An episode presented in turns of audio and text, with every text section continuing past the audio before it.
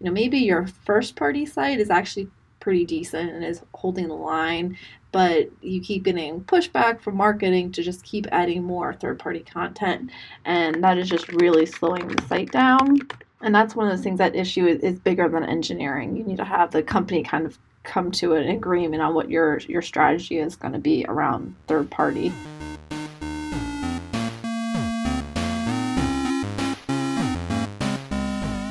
That was Katie Hempenius, and this is Chasing Waterfalls, a podcast featuring conversations with the people working to make the web faster for everyone. My name is Tim Kadlec. I'm a web performance consultant and your host. The conversation with Katie was great. Like, I think when I first got started with performance, it felt like, oh, performance itself is a niche topic. And then as with anything, the closer you look, the more you start to realize that there are these other niche topics within the niche topic. So it's interesting because in the performance community, you can find somebody who is hyper-focused on images, and other people are hyper-focused on JavaScript, or even hyper-focused on a particular JavaScript framework or, or or data analysis, whatever it happens to be. And the thing that I think is so great about Katie is you can't pin her down.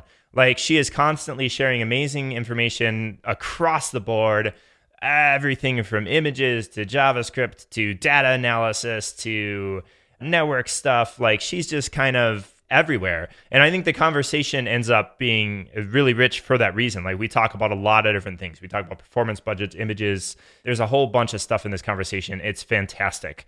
Before we get to that, I do want to again thank my sponsors, SpeedCurve, once again for sponsoring this episode. One of the things that I, I, I harp on a lot when it comes to performance work is the importance of monitoring. Specifically, like, having real user data is, in my opinion, ground zero. Like, you have to have strong real user data if you want any chance of performance continuing to be a focus in your organization. You have to be able to tie changes back to business requirements, to user behavior. You have to be able to build up that case. I also feel like, you know, without that real user data, you're always working, or hypothetically, you don't know how things are actually translating in the real world. But at the same token, synthetic data is important. You need synthetic data for the cleanliness, right? Like, it's, the data is much cleaner. It's much easier to tie to uh, development changes, to deployments, because you're able to focus things in isolation. You can really dig deep on an entire session and find out what's happening in this particular browser over this particular type of network on this particular page. So it's massively important as well. And one of the things that I love about SpeedCurve is that you get both. Like, you can have your synthetic and your real user data through their Lux product tied together in the same interface. It may seem like a small thing, but it's really, really powerful because, for one, it's one user interface. Like, you get comfortable with that one user experience, that one user interface, and you can use it to mine both your synthetic and real user data. But you also, it makes it easier, I think, to find connections between the data. And SpeedCurve will help you figure out, like, similar pages that are being tracked inside of uh, synthetically, but as well as real user data. And it just becomes easier for you to figure things out. Like, this page gets a ton of traffic. We're actually not testing that particular page in synthetic. We should set that up. You can sort of see the connection between your synthetic results and your real user results. So how close are those metrics aligning? Which obviously there's going to be some discrepancy all the time, but you may be able to tweak it a little bit. Like, you may find that, you know, if there's too much of a discrepancy between what you're seeing in the real world and your synthetic stuff, then that's a signal you probably need to tweak your synthetic settings a little bit. I can't think of many, if any, performance monitoring tools that will give you both in the same location like SpeedCurve does. So I think it's one of those things that's sneaky powerful, and one of the things that has me really excited about that product. So again, you can give a free trial on SpeedCurve. Go to speed curve dot com, and thank you once again to them for sponsoring. And now on to the conversation with Katie. Katie, how's it going? Good. Glad to be here. Thanks for having me. I'm a very excitable kind of person. So I say this to pretty much everybody who comes on, but I have been so excited that we were able to make this work and get a chance to talk to you. I was trying to remember the other day of when it was that I first stumbled on you and your work. And I think it was a year, two years ago, something like that. You had given a talk in San Francisco at a meetup. Yes. Good memory. That was a couple years ago now. It was. And but I saw this video after it came out, and I'm just I'm always very excited when other people are talking about performance. And so I immediately started following and paying attention to what you were doing. Were you at Chrome at the time when you gave that talk? No, I was at Fitbit. At some point, yeah, I came over to Google. And even then, I wasn't focusing on performance. Um, oh. It's only been somewhat recently that I've, I've started doing this full time. So was it a conscious move to move into performance? Yes, I was always interested in performance. And uh, I ended up giving a talk at SmashingConf yeah. a year ago now. And that's when I kind of realized that there were other people at Google doing this as well. And then that's when I started working with Addy. I was doing twenty percent time on their team and then eventually ended up moving over to the team full time. All right. And so now you're in, is it DevRel or? Yes. And focusing on performance. Correct. Okay. So one of the things I was starting to get to, the thing that stands out in the last few months in particular is just performance is a huge thing for Chrome. It's something that they've made a focus over the last few years very vocally, but it always feels like the folks that I know there, I can kind of pinpoint like this is their particular area of the performance spectrum that they focus on. And what I love about you is I haven't been able to do that at all yet because it's you are just sharing amazing tip after tip of optimizations ranging from JavaScript stuff to more network-based things, in addition to just a ton of data. That kind of stuff, like all this research that you're putting into, is that now part of the full eighty percent of the job? Is that the twenty percent where you're kind of off doing the investigative research into H T T P Archive and all that? Yeah, I guess that now falls under my uh, like official job description. Sometimes I'm like, oh, I should be doing my, my actual work instead of going off and like making graphs and being like, oh, I found this data. I measured some things. But yeah, it, it does fall roughly. It somehow relates to what I do. It's great because it's it's literally everything from the entire spectrum. From I've seen you talk about network to browser to specific optimizations to, you know, data, sort of looking at this holistically and historically and, you know, and cultural stuff as well. Yeah, and I think that's kind of actually what makes performance so interesting is it's very hard to draw like a box around and say, these are all the categories that go into it. I mean, there's so much that affects performance. I think that makes it interesting. When you're first, I think, getting into performance, or maybe from an outside perspective as well, you view performance as itself as like this area of specialty, right? And then once you start getting into it, you find out within performance, there's just so much ground that that covers. That is, it's a big word, as it turns out. Oh, yeah. I mean, I was having a conversation with someone yesterday and we were talking about performance, but the conversation was getting at the point, you know, do you optimize for the network transfer time? Do you optimize for the computing time, like how much it takes to process something? You know, like there's so many different ways you can define performance. Just curious about that conversation. Like, how did you answer that? How do you tell a company, maybe they're just getting started with performance perspective and trying to figure out where to place their focus? I think it will depend a little bit on the vertical you're in. So, I mean, I think in general, everybody wants a fast initial page load, but I do think it's fair to say that for some verticals, that's going to matter more. And like the verticals I have in mind are, for instance, retail or uh, news publications. Like news publications, if you can speed up your site, that's really, you know, if you're serving ads, you're going to serve a lot more ads. There's a really strong business case there. To be honest, this may be, I shouldn't be saying this because uh, what I focus on is performance. But for instance, say you're a product who where someone has to sign up and they're hooked. You know, they bought a subscription for a year, you might not care quite as much about performance because, you know, once you have a customer, they're going to stick with you. Yeah, so I'd say in general, obviously looking at that initial page load, and I know a lot of people, it's like, oh, do we uh, emphasize time to interactive or first contentful paint? And I would tend to say look at both of them. I think people have a tendency of where one of those will be really good for their site and one of those will be really bad. And then they'll automatically just choose to focus on the metric that makes them look good and throw out the other one. Where, but if that one other number is really bad, like that's that's indicating there's something wrong there and something that needs to be fixed. Don't fall into that trap. Like people love to look for that one metric to rule them all, but I think that's how we got into this situation where I feel we sort of collectively woke up from a few years ago when we realized that we were all optimizing for page load time and at the expense of everything else. Yeah. So you gave a talk at Google I O with Addy. There's one little stat thing that I've just been fascinated about ever since I heard it, uh, kind of in whisper things. And now that you sit down on stage, I feel like it's probably safe to bring out publicly. But I've been fascinated by this the statement you made on stage about the number of companies that you're seeing with like performance regressions. Yes. Yeah. Oh, yeah. What was that stat? The stat we used in the presentation was forty percent of large brands regress on performance in six months. That's a very big, discouraging number. In fact, I think actually the exact word might be even like large brands focusing on performance. So even like not even inadvertently, I should go up and pull up the exact wording. But yes, that is pretty stunning. Right. So it's not just like any company who hasn't been doing any performance work like this. They're regressing from what? They're regressing from... I think, you know, comparing what was the performance, say, in January versus July, or, you know, like a six months differential. Did it get worse or did it get better? And again, to emphasize your point, these are companies that are already, they're prioritizing performance in some way. It's not that they're ignoring it. They're doing performance work, and the reg- regressions are still happening. So to be fair, I was not the one gathering those statistics, so I can't talk to that in much detail. But I think, well, I personally found that statistic interesting, so I don't know exactly who the large brands were, um, is that these are pretty large companies. They have the resources to put behind it. You know, it's not like, oh, it's a startup of four people, and that's just, performance is not top priority right now. We have other things.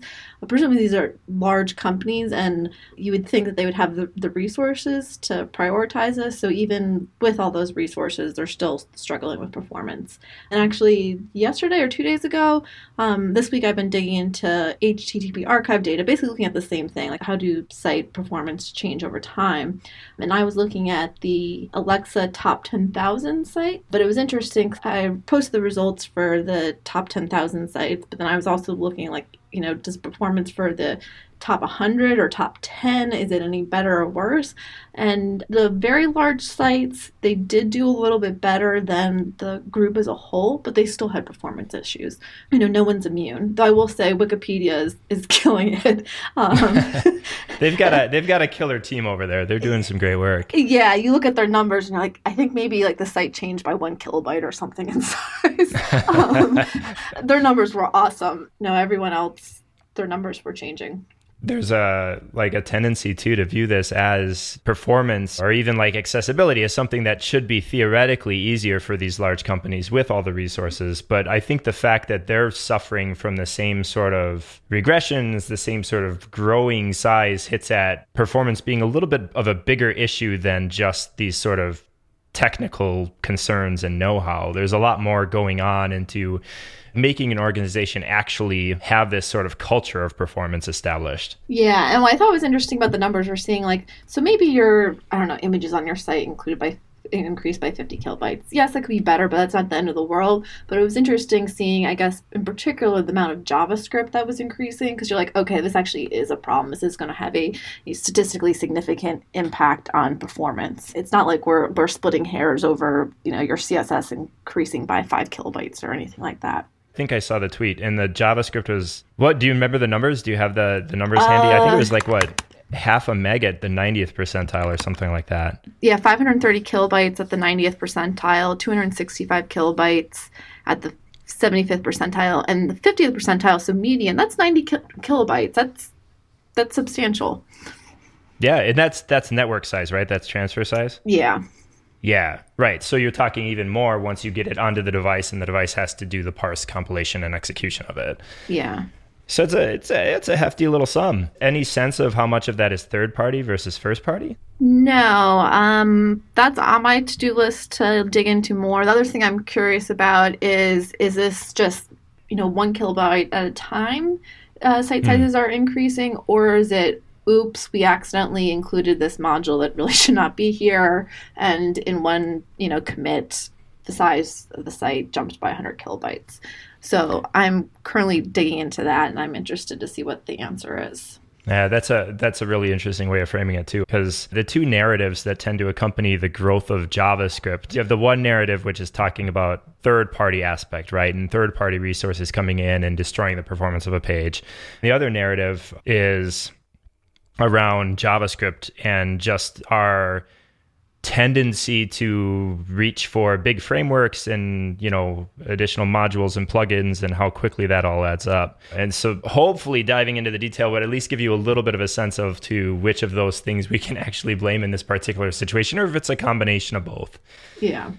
How do you advise teams to avoid that? Like if, if I'm looking at these numbers, right, they're discouraging numbers. I, the, the regression is discouraging, the, the increase in, because there's not like a quick technical fix to this, right? There's there's more to it than just roll out this optimization or that optimization. Yeah, I mean, we can talk about things like, I don't know, code splitting or compressing payloads, but after that, you start, you know, particularly when looking at JavaScript, it's kind of like one-off things, or or I don't know, you know, switch to smaller libraries, but after that, it's it starts to come down to what the architecture of your application is. I mean, I think the first thing is to just be aware of it. I mean, that's why we've been talking about performance budgets so much, because, you know, the people we know who are using them, everybody said, like, oh, they've caught things that we should have caught ourselves, but just nobody catches when we're pushing code. But you could have humans try to check for it, but it's like, it's something that, that computers can do so well. Computers are very good at measuring the size of your code.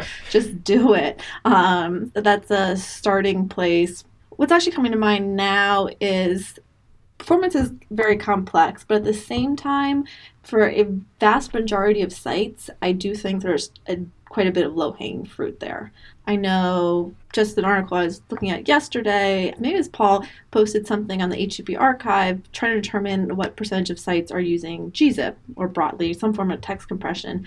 And it's only about two-thirds of uh, text-based resources are being compressed, which is like, wow. That's low-hanging fruit. Like, everybody should be compressing everything. So that's like really significant that a third of the resources on the web are not being compressed. Sure. And that's something you can totally fix in a day. You know, it's a nice isolated task. You don't have to, you know, switch out frameworks or anything like that.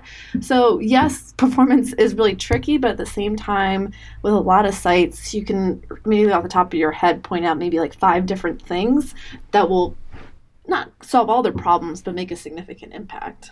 Sure. And I think I found probably the same. And that's also where a tool like Lighthouse or Web Page Test, you know, or PageSpeed Insight, something that that tries to give you some sort of a grade on this checklist of common or those low-hanging fruit optimizations, can be a really invaluable tool for something like that to be set up to give you this report card and say, hey, you're getting a low score based on these kind of base level optimizations that we would expect to see in place.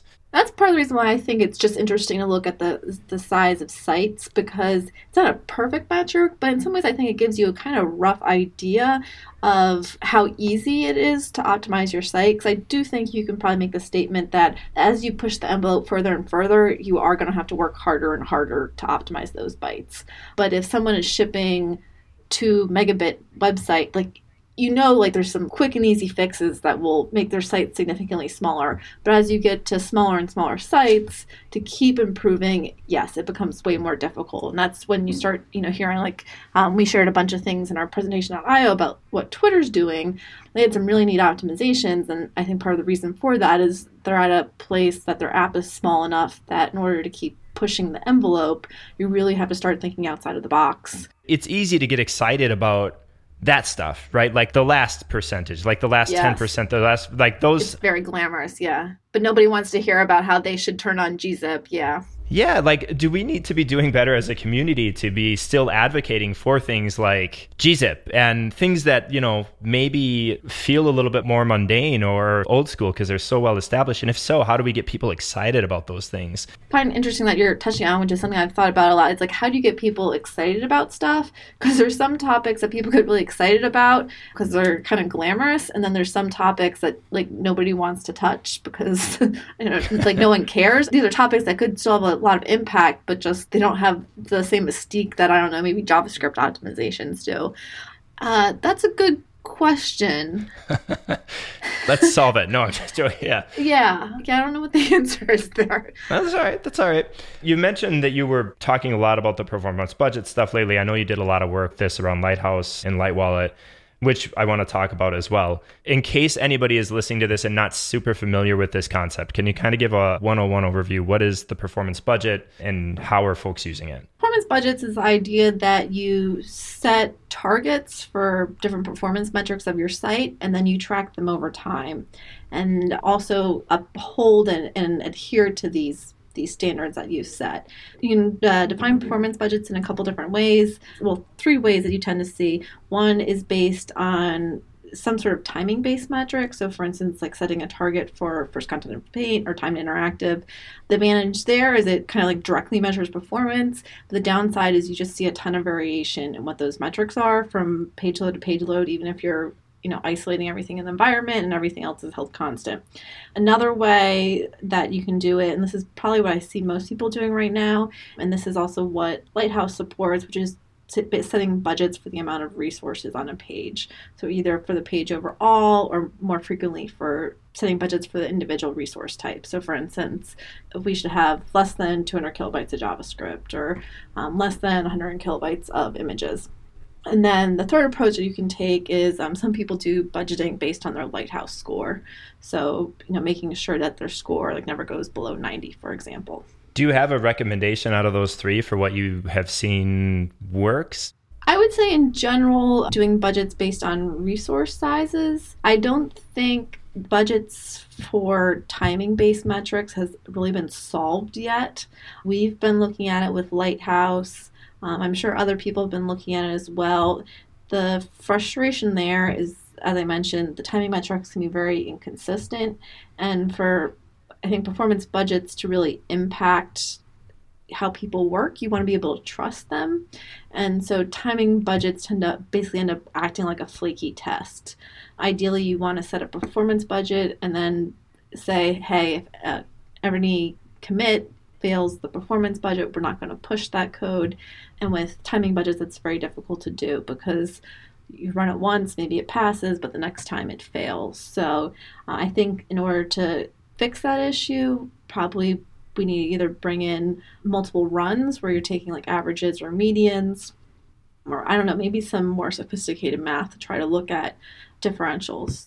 The trust that you mentioned there, that's a huge part of this, right? Because if you're talking about using a performance budget in a development workflow, potentially in a way that you're mentioning, which is, you know, breaking the build, right? Like stopping a deploy from occurring if this budget is exceeded, like having trust in the stability and reliability of that budget being accurate is absolutely critical, because you're already asking developers a lot, right? You're You're already asking them to sort of say, we're going to introduce this new step into the development process, and it's going to potentially not let you ship code unless you would, you know, fix it. And if that is not reliable in any way, you're going to have a hard time getting folks to get on board with this. Oh, yeah. I mean, if that was the case, I was a developer, I'm like, nope, I don't want to use that. And and I think the timing thing is interesting. So for some slides I was putting together, I was like, I just needed an example of the variation. I was like, let me try running web page tests on YouTube. And in my mind, like YouTube is a very like well-established site. It's big. It should have fairly consistent load times. I was getting anywhere between two and I think four seconds mm. over ten runs for how long the page took to load. I was like, it, which was way more variance than even I was expecting. Just as an example, like even YouTube's load times, in my experience, vary a lot. And that's with web page test, everything's, you know, lab environment. Yeah, that's quite the range there in variation. Yeah. Okay, so so resource sizes, which are, they're a symptom, like you already pointed out, it's a symptom of other performance issues. So it's not like they're completely decoupled from the timing metrics anyway. Do you recommend starting with that timing metric and then coming up with a fuzzy approximation for what those resource sizes should be? Do you recommend doing resource sizes based on your current situation? Like, how do you, where do you come in with that? Yeah, I'd probably recommend tracking and being aware of your timing metrics, because ultimately that's like, that's, they represent the goal, that's what you care about. It's just that they're a bad thing to use for blocking builds. And that's where resource sizes come in. Okay, and if an organization wants to start using resource sizes in their performance budget, how do they come up with what those budgets should be? A couple different ways to do this. One, you could start with the current state of your app and just say, hey, we're not going to get any slower or any larger. Let's start here and try to maintain that. Or you could be more ambitious and say, like, let's try to make this smaller by twenty percent. Or you could try to, you could kind of work backwards from what your performance goal is. So if you're like, hey, I know I want to be, have a three-second time interactive on four G, starting there, and then working back and figuring out how much resources you can afford to ship. And then maybe one more way that we sometimes see people use is that they will look at their competitors and then work backwards from there and just set out to beat their competitors. Okay, so either like hold the ground, go twenty percent lower than whatever your current sizes are, start at the timing and abstract it down into resource sizes, or a competitive thing. Like those are the four things you just went over, right? Yes. And I would probably, I think it does matter a little bit on where your product is in its life cycle. So if you're starting out with a fresh product or a product that's very young, I would say you don't have a lot of technical debt in the performance sense. You don't have like a lot of bad architecture decisions that are slowing you down. So I would start with like a pretty aggressive performance budget. But if you're starting with a legacy application, you might need to be somewhat less aggressive just due to the fact that you're working with something that might take some time to change and then speed up. There's plenty of tools for this, right? Like there's bundle size. You came out with Lightwallet. Like you were the primary or one of the primary people working on that, correct? Yes. I'm guessing since that's so new, it's a fair guess that most people listening haven't run into it yet. So what exactly are we talking about with Lightwallet? Yeah, so it's part of the newest version of Lighthouse, the command line version of Lighthouse. So not the Chrome extension, not the DevTools version. And just update your Lighthouse N P M module. And then to use it, create a what we're calling a budget.json file. In reality, you can call it anything, but that's what we're calling it. Um, and that you can just kind of think of as a config file where you specify the budgets for your site. So one of the things we realized when we started to develop this is that it's hard to come up with a universal budget. There's, you know, mm. budgets can vary so much based on the type of site that you have. So in this budget.json file, you declare your budgets. Pretty simple format. You basically say, you know, you know, resource type, JavaScript, budget, you know, three hundred kilobytes, resource type images, budget, two hundred kilobytes, and so on. And then you run Lighthouse from the command line and use the budget path file to, you know, point Lighthouse to your budget path. And if you've done that, then when you open up the Lighthouse report, you'll see a summary of the resources on your page, as well as uh, information on whether they, you know, pass or fail the budgets that you've set up. Pretty simple to get started with. I would say like, you know, five minutes and you should have it running. So wow, which is nice. And and if you're a site that has multiple different page types that are very different, say an e-com sh- site, and you want to have separate budgets for home versus product versus search, you know, how would that look? Would that be three separate budget.json files? Yeah, so long term, okay. um, we're talking about adding the ability to put all those budgets into one file, because we'll add a property probably that says like something like path that allows you to basically do like wildcard matching to to budgets, kind of like almost similar to the format that robots.txt uses. So you could do some neat stuff with that, like declare a default budget, but then have override that with specific budgets for different sites. But that has not been shipped yet. We're still talking about that. So right now you would just create different budget files locally and then just point to a different budget file when you run Lighthouse, depending on the page that you're budgeting. Yeah. And the nice thing too is anybody doing this, they're going to get the rest of the Lighthouse stuff as well. So they're going to see, again, the low-hanging fruit stuff is going to get surfaced as part of the full Lighthouse report. Maybe it's not what's surfaced as budget, but they're able to get to the full report through this as well, correct? Correct. Yeah, awesome. So the budget JSON file, by the way, that was the part that really excited me about this. I think that's really cool because it feels like there's all these different tools, right, that we can do budgets in. We can set budgets in different monitoring tools. We can set budgets in Lighthouse.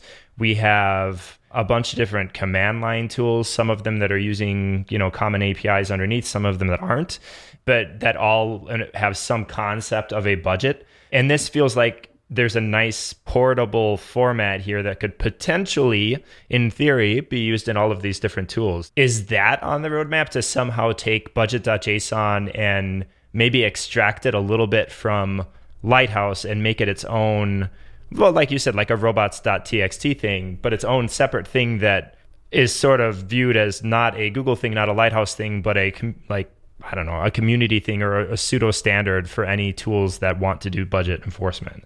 Uh, yes, we've definitely talked about that. I mean, if you look at the format now, there's no like Lighthouse budget, you know, whatever, like it's, it's generic. Yeah, I think that would be super cool. I think the thought was maybe we get Lightwallet out there, see what people's feedback is on it. You know, is the current kind of A P I style, does it work for them, or is there something better out there? And then go from there, because I agree. I mean, it'd be awesome if, yeah, there was just a standard format, and no matter what tool you're using, the format works with it. Sure, that makes sense.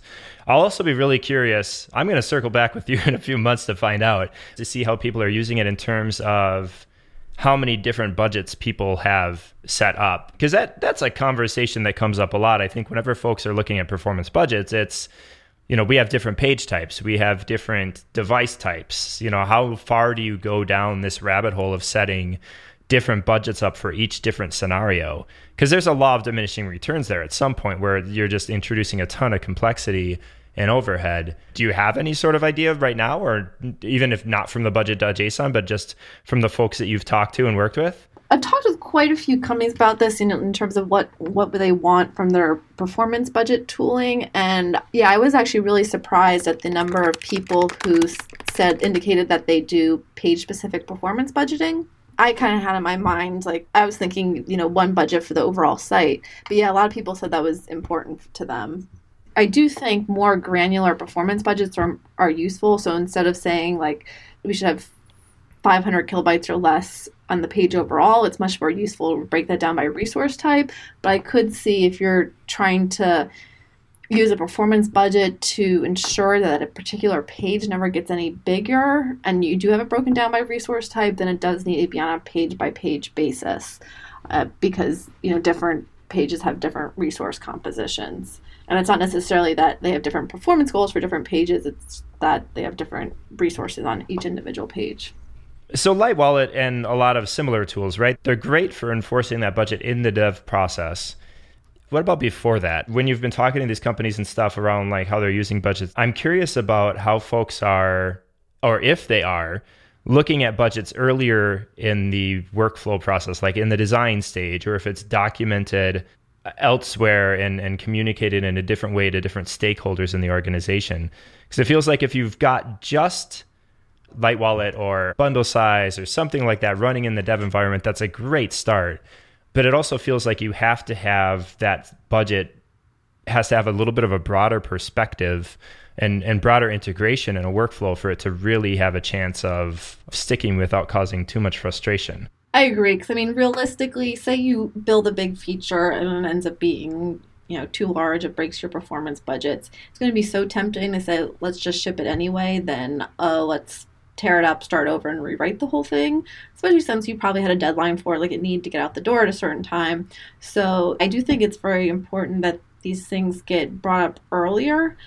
I haven't seen, I guess, good examples of how that is done. I know from my personal experience, there'd be things I'd be working on where I would, you know, maybe push back to either product or design saying, like, why don't we like tweak this ten percent and, you know, we won't have to bring in an external module. I can just write everything from scratch.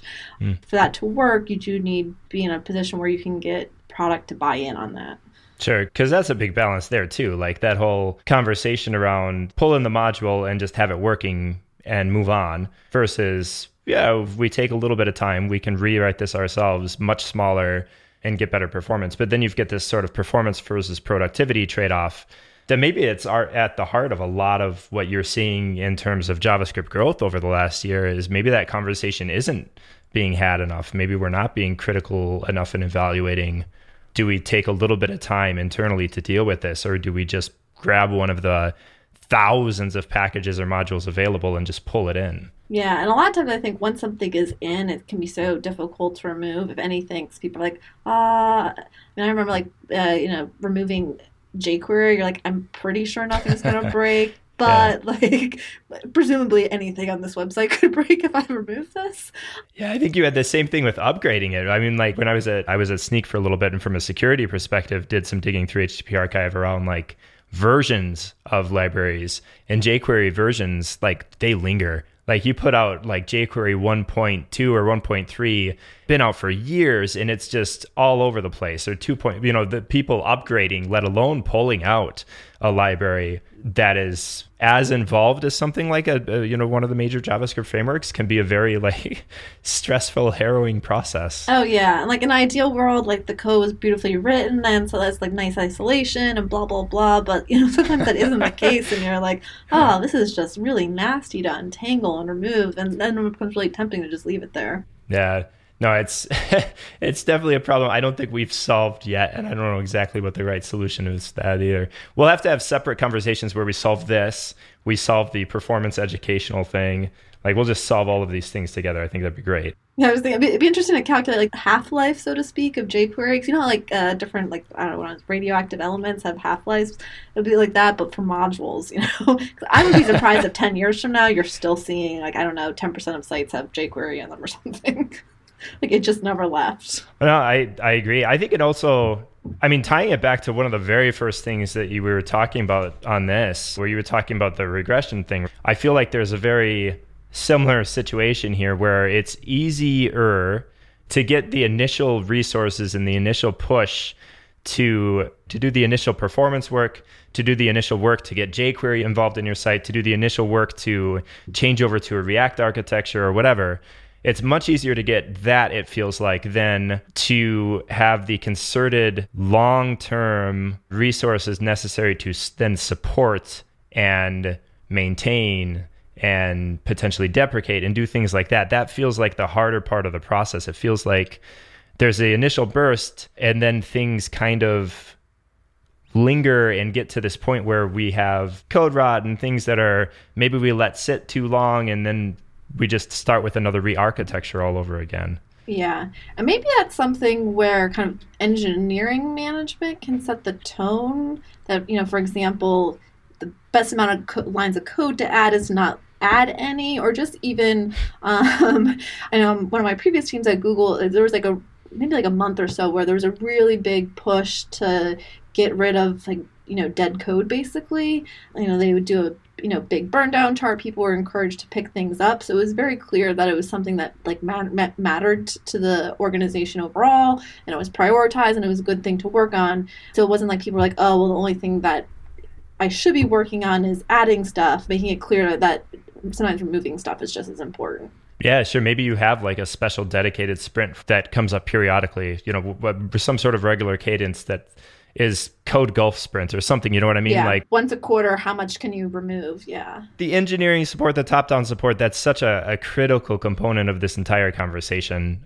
There are limits to how much of this is going to stick after that initial push if you don't have the backing and the support from the organization to keep those resources around to maintain and, and deal with this long-term. If we can safely say that, you know, for a large percentage of organizations, simply maintaining a certain level of performance is going to be a challenge. Why do you think that is? What do you think the contributing factors are that help to determine whether or not you are going to be one of the forty percent who's going to regress in the next six months, or whether you're going to be one of the companies that manages to go in the opposite direction and either maintain or improve the situation? I think the organizational part is key, because certainly something I hear from like everyone is that, you know, maybe your first party site is actually pretty decent and is holding the line, but you keep getting pushback from marketing to just keep adding more third-party content, and that is just really slowing the site down. And that's one of those things, that issue is, is bigger than engineering. You need to have the company kind of come to an agreement on what your your strategy is going to be around third-party. I think that's big part of it. Yeah, and I think the other thing, then maybe the other part is just not understanding, and granted, maybe for not all companies you can draw that correlation, but not maybe realizing the business impact of decisions, like adding things to your application. That's not free, so to speak. Like there's a cost there. Yeah, and I think you're right. I think those two are both, they go in hand in hand. The other thing I think that you kind of, that's going back again to your H T T P archive uh, tweet about like the stats that had grown over time. We kind of zeroed in on JavaScript and talked about that a lot. But the other one that jumped out was the image weight. So, and I think that was more like a raw size thing that was kind of eye-opening. At the median, it didn't seem like there was any change over the last year. But the raw size at like the ninetieth percentile, you know, as you started to get up there, we were talking over a megabyte of additional images on any given page, which is, it's a lot. It's a lot, especially when you're talking, what, one point eight megabytes, I think, is what you saw for at the ninetieth percentile for sites as a whole? Yeah. Yeah. And it makes sense, I guess, right? We've got high-resolution displays that have come out. All sorts of data shows that people like images on their sites. You know, it's, it invokes emotion, and it kind of, certainly if you're shopping, you want to see what you're going to be shopping for. There's all sorts of good reasons for putting images onto your site, but we obviously have to balance that with performance. If you were to give people a couple things that they should be zeroing in on to try and minimize the impact of those images, what would those be? I think the biggest thing would just be to systematize how you treat your images, because really it only takes one super high resolution image that accidentally gets uploaded to your website to just balloon its size. So if you can set up a script, probably moving to image C D Ns would be like the more advanced level, but for a lot of people, just setting up a local script to make sure the images are compressed and the right size would make a huge, huge difference. So I was testing out Lightwallet. I was picking off random big brands to run, and I was on one, you know, household name, and their site was thirteen megabytes. Wow. And twelve of those megabytes were images. Oh, no. And, and there was just no need. It was so, so sad. If nothing else, just make sure the images are the right size, and then for bonus points, compress them. And then if you really want to be an all-star, you know, start looking into to WebP or image lazy loading. But a lot of times when I see sites with these huge image sizes, it's just because it, they're serving really, really large images that are unnecessary. Yeah, so the image optimization definitely seems like an example of the low-hanging fruit that maybe we don't talk about quite as much as some of the other stuff today. I think most of the performance conversations that right now tend to dominate around the JavaScript techniques. But the good news is that if you are sitting at thirteen megabytes, let's say hypothetically, uh, with twelve megabytes of images, you know, it's one of those things that introducing something in that build process can immediately get you some really, really big wins.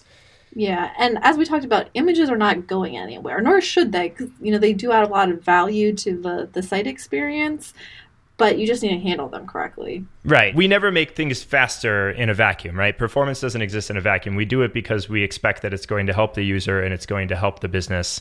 As much as some of us performance folks, we may love the idea of a ten kilobyte site that uses no web fonts and has one tiny thumbnail and its performance is all get out and loads instantly, which is great, but it's not going to solve the business needs or the user needs for the bulk of the web. It's always about balancing, balancing this richness of experience with the performance of that experience. Oh, exactly. I think like shopping experience is a really good example of this. For instance, when I'm scrolling through stuff, maybe I want a lower quality image because I just want the items to load quickly as I'm scrolling. But then when I'm actually looking at a particular product, I love it when they have high resolution images because I, you know, really want to see what the product looks like. Mm. Um, and that's an example of where it's just not one size fits all. Yeah, that's where you have to be very creative, I think, with some of the solutions, right? Well, Katie, thank you uh, so much. If people wanted to keep up on what you're doing and what you're working on, how would they do that? Uh, you can find me on Twitter. I'm just my name, Katie Hempenius, and that's H E M like a skirt hem, P E N like a penny right with, I U S. One of my favorite Twitter accounts to follow just because it's so much useful and fascinating information that pops up all the time.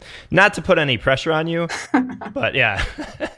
All right. Well, thank you so much for doing this. Definitely love to have you back on at some point again. Yeah, thank you so much. Thanks for tuning in. I hope you enjoyed the conversation with Katie as much as I did.